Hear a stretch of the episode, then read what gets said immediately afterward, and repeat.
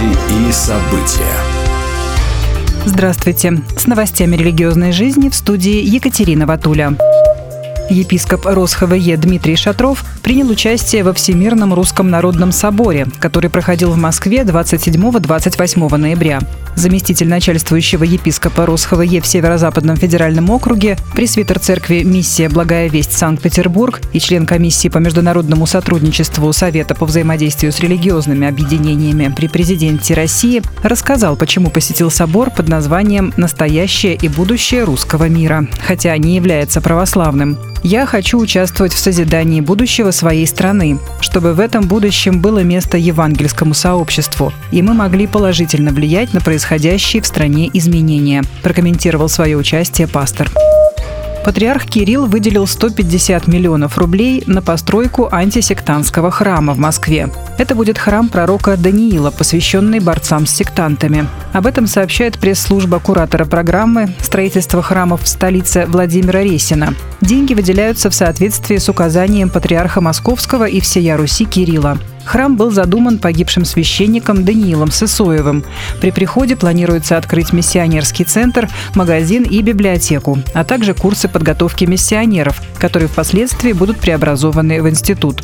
Сдать комплекс планируем во второй половине 2025 года. С субсидией от патриарха мы сможем сделать все в запланированные сроки. Этот храм мы строим в память убитого настоятеля. Я думаю, лучшей ему памятью будет этот храм, который он мечтал построить, передает слова Ресина пресс-служба.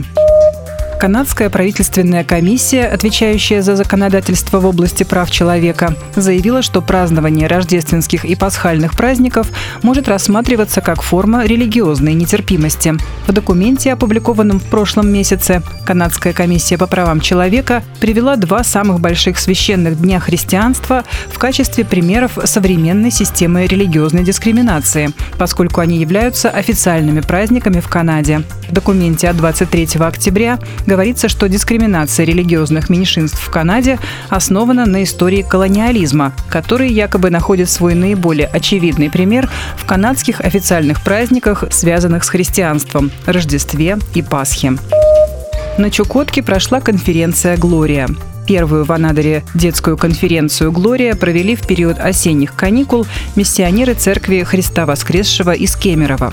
Конференция длилась два дня, и за это время множество детей услышали Евангелие и приняли Иисуса Христа в свое сердце, посвятив ему жизнь. Несмотря на то, что конференция была для детей, многие взрослые благодаря ей опять пережили встречу с Богом, обновили свой завет и приняли решение следовать за ним. Пасторы из Кемерово Игорь Голоскубов и Станислав Кулаев и другие братья совершили первую поездку на Чукотку осенью 2022 года, вторую в апреле 2023 года. В период пребывания в Анадыре и Лорина служители провели уроки миссионерской школы «Живая школа», семинары по теме отношения, а также многочисленные детские служения. Летом 2023 года Церковь Христа Воскресшего в Кемерово посетила также множество братьев и сестер с Чукотки. Будьте в курсе событий вместе с нами. А на этом пока все. С вами была Екатерина Ватуля.